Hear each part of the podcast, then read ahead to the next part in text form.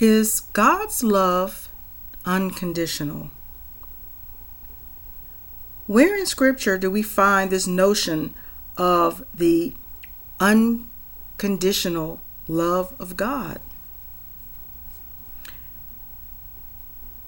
If God's love is absolutely unconditional, why do we tell people that they have to repent and have faith in order to be saved? God sets forth clear conditions for a person to be saved. It may be true that in some sense God loves even those who fail to meet the conditions of salvation, but that subtlety is often missed by the hearer when the preacher declares the unconditional love of God. It has become fashionable in evangelical circles to speak somewhat glibly of the unconditional love of God. It is certainly a pleasing message for people to hear and conforms to a certain kind of political correctness. In our desire to communicate to people the sweetness of the gospel, the readiness of God to cover our sins with forgiveness, and the incredible depth of his love displayed on the cross, we indulge in a an expression, an over the top expression of the scope and extent of his love people hear that God will continue to love them and accept them no matter what they do or how they live. We might as well declare an unabashed universalism as to declare the unconditional love of God without a clear and careful qualification of what that means.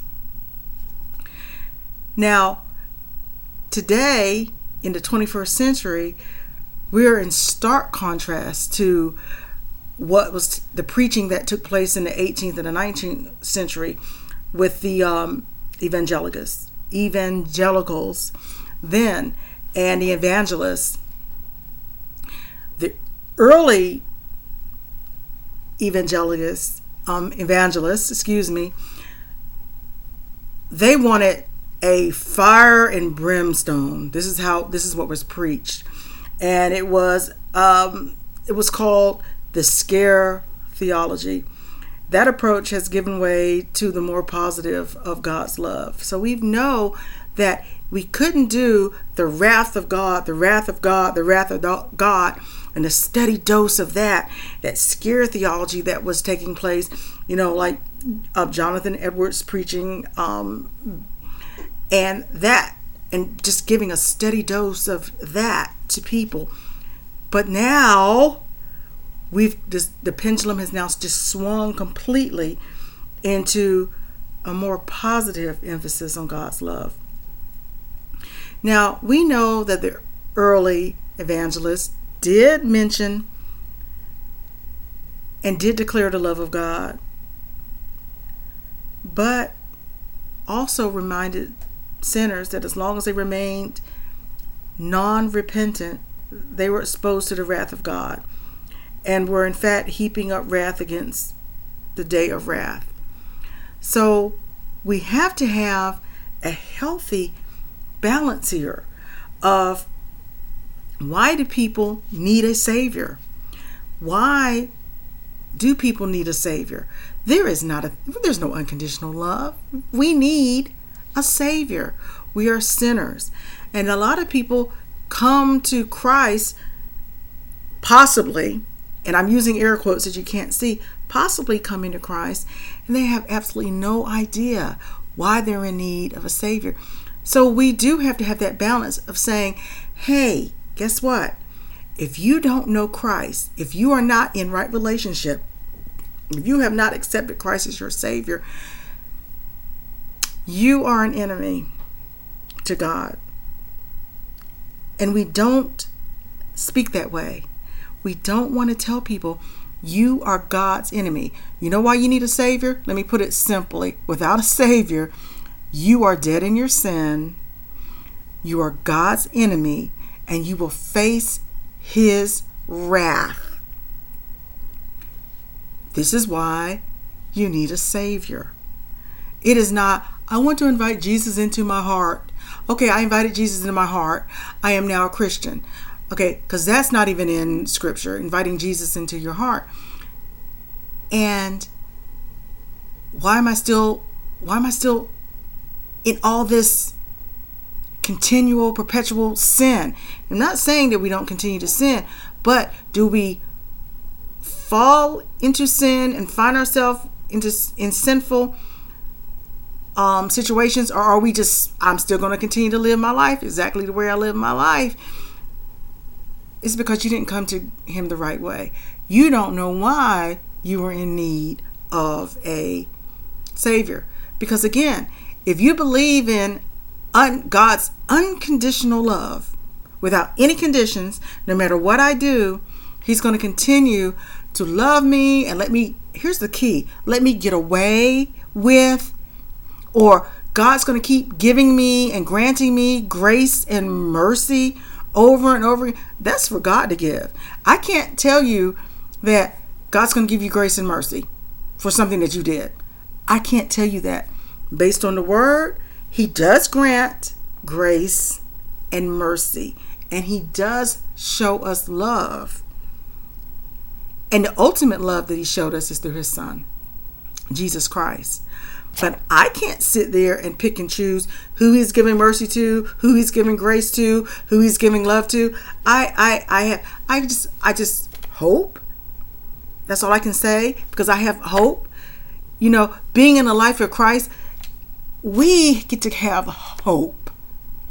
You know, the world might talk about hope, but we actually get to have true hope.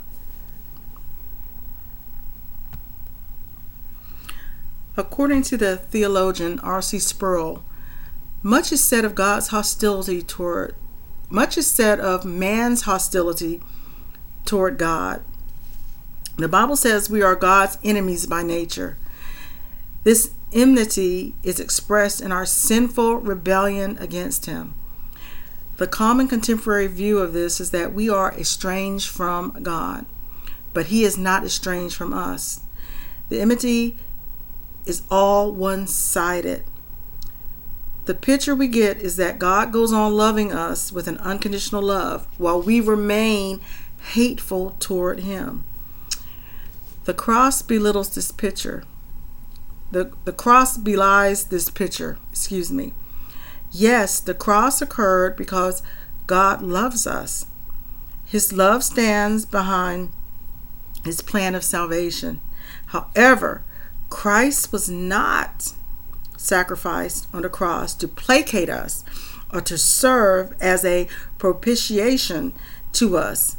His sacrifice was not designed to satisfy our unjust enmity toward God, but to satisfy God's just wrath towards us. The Father was the object of the Son's act of propitiation. The effect of the cross was to remove the divine estrangement from us, not our estrangement from Him. If we deny God's estrangement from us, the cross is reduced to a pathetic and anemic moral influence and no substitutionary satisfaction of God. In Christ, the obstacle of estrangement is overcome and we are reconciled to God. But that reconciliation extends only to believers. Those who reject Christ remain at odds and estranged from God.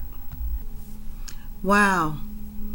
Have you ever thought about the unconditional love of God? Have you ever thought that this way that God just loves us unconditionally? There's no conditions. We can just still continue to go on willy nilly living our lives? This is why some people just take this so lightly. And becoming a Christian is not something that we take lightly comes with a cost and there is a price and there are conditions to it. So it's not that I accept Jesus and then I can continue to live like I want to live. Well, that's really contrary to what the word says, even what Jesus was saying and the apostles and what scripture actually tells us.